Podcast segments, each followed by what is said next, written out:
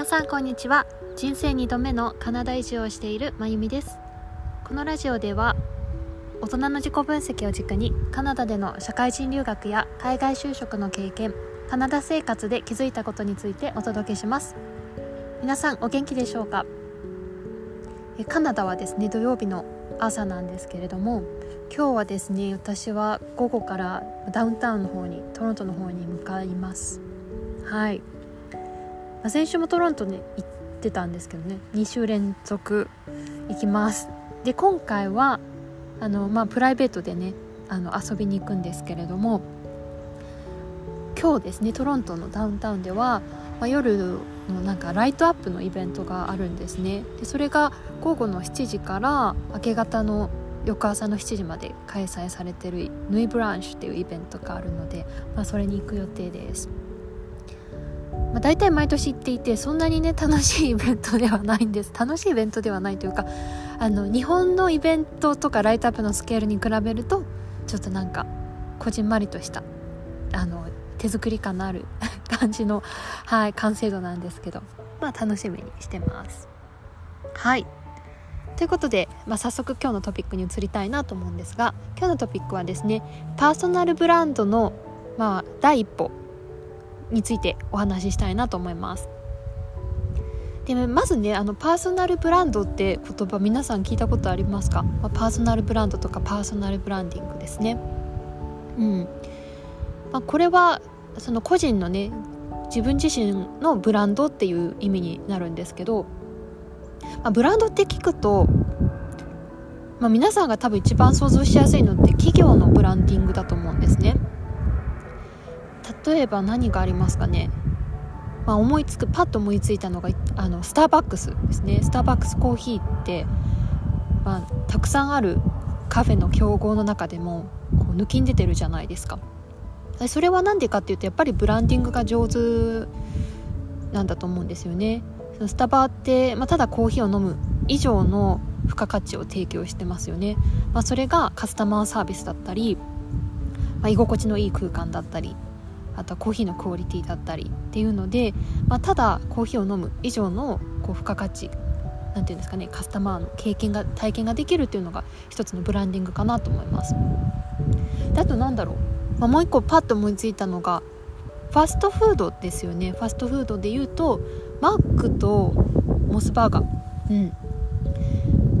まあ、マックってこう手軽に食べれるファストフード。っていう感じですね。アクセスしやすいっていうイメージ。あとは何でしょう。うーん。こうダイエット中にたまにこうジャンクフード食べたくなる時ありません？なんかそういう時チートデーっていうんですかね。チートデーにちょっと食べたくなるみたいな。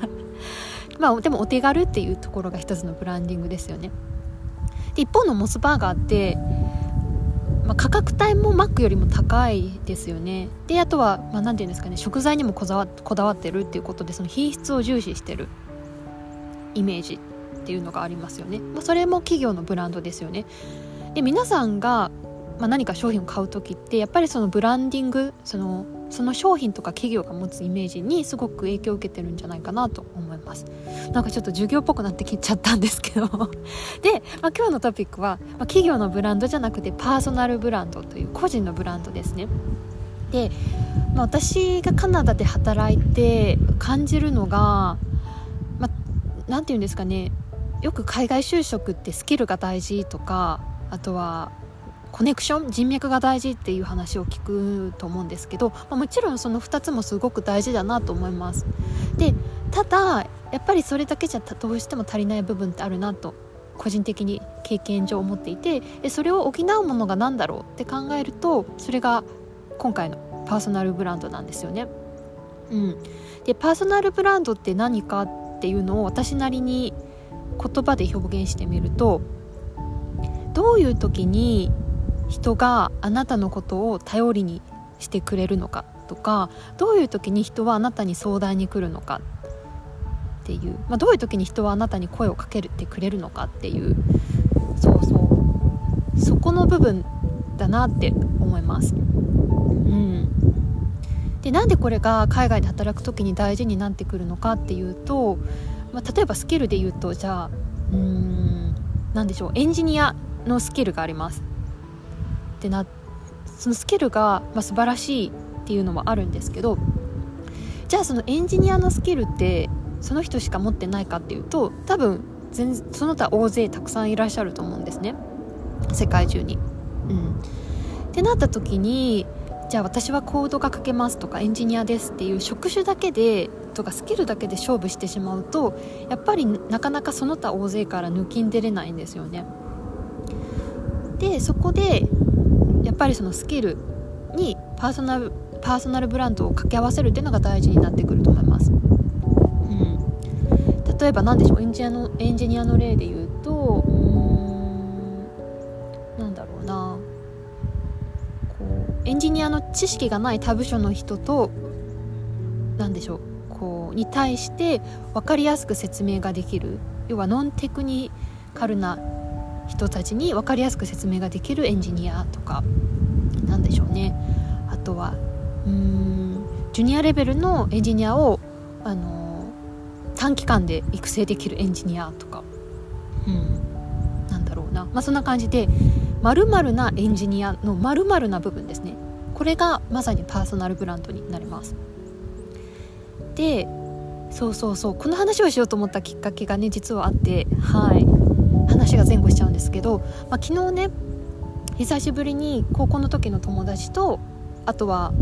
日本で働いてた時の同期の友達3人で私入れて3人でねこう電話で話してたんですよ。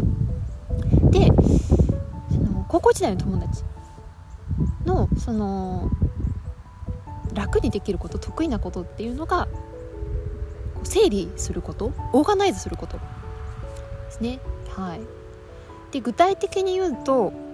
例えば企業で言うなら企業のオペレーションの流れを改善してよりスムーズなオペレーションのシステムやフローを作ることとかね。とって言ってたんですね。で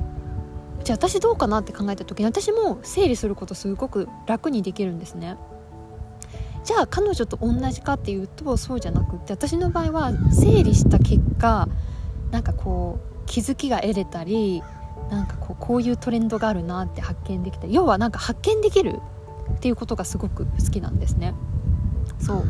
なのでお互い整理するっていう行動自体は一緒なんだけどそこから何を得ると自分はこうポジティブな感情になるかっていうのが違うんですよね。うんうん、それ結構面白いなと思いました。うん、なのでまあもしねあのパーソナルブランドについて考えてみたいなっていう方がいらっしゃればまずおすすめするのは自分がうんなんか楽にできることそうなんか苦なくできることってなんだろうっていうのを考えてみるっていうのがまず第一歩かなと思います。でこれってあの楽にできることって無意識にやってるからあんまり自分一人で考えても気づかないことって多いと思うんですね。なのでおすすめはあの周りの人例えばまあ友達だったり会社の、えー、同僚だったり先輩だったり上司だったりとかそういう人たちに聞いてみるのもいいんじゃないかなと思います。うん、なんか私ってどういうこと得意かなみたいな はいおすすめですね。うんうん、そうそう楽にできることっていうのを聞いてみるっていうのが一つですね。であとその次のステップとしてはじゃあ楽にできることが見つかりましたと。なんか私の場合だとこう情報を整理することを整理整頓することがあの楽にできることだなと。でそれだけだとまだもう一歩足りないなと思うとこ思うのでもっと深く追った方がいいのでその行動が分かりましたと。楽にできる行動が分かったらその次にあの考えてみてほしいなと思うことがその行動を起こした結果どんな結果が現れると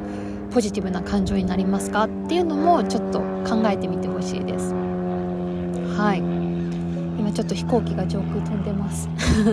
はい。そう。私の場合だとこう情報を整理した結果新たな発見やったり気づきやったりっていうのを見つけるともうすごくテンション上がりますしなんかそれを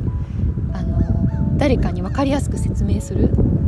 そう図を使って説明したり何でしょう言葉で説明するっていうのがすごく好きなんですよね。うんうん、そうで私の友人高校時代の友人は整理した結果こう業務の流れが改善できてスムーズに進んだりっていうその改善できるっていうのがすごく快感みたいです。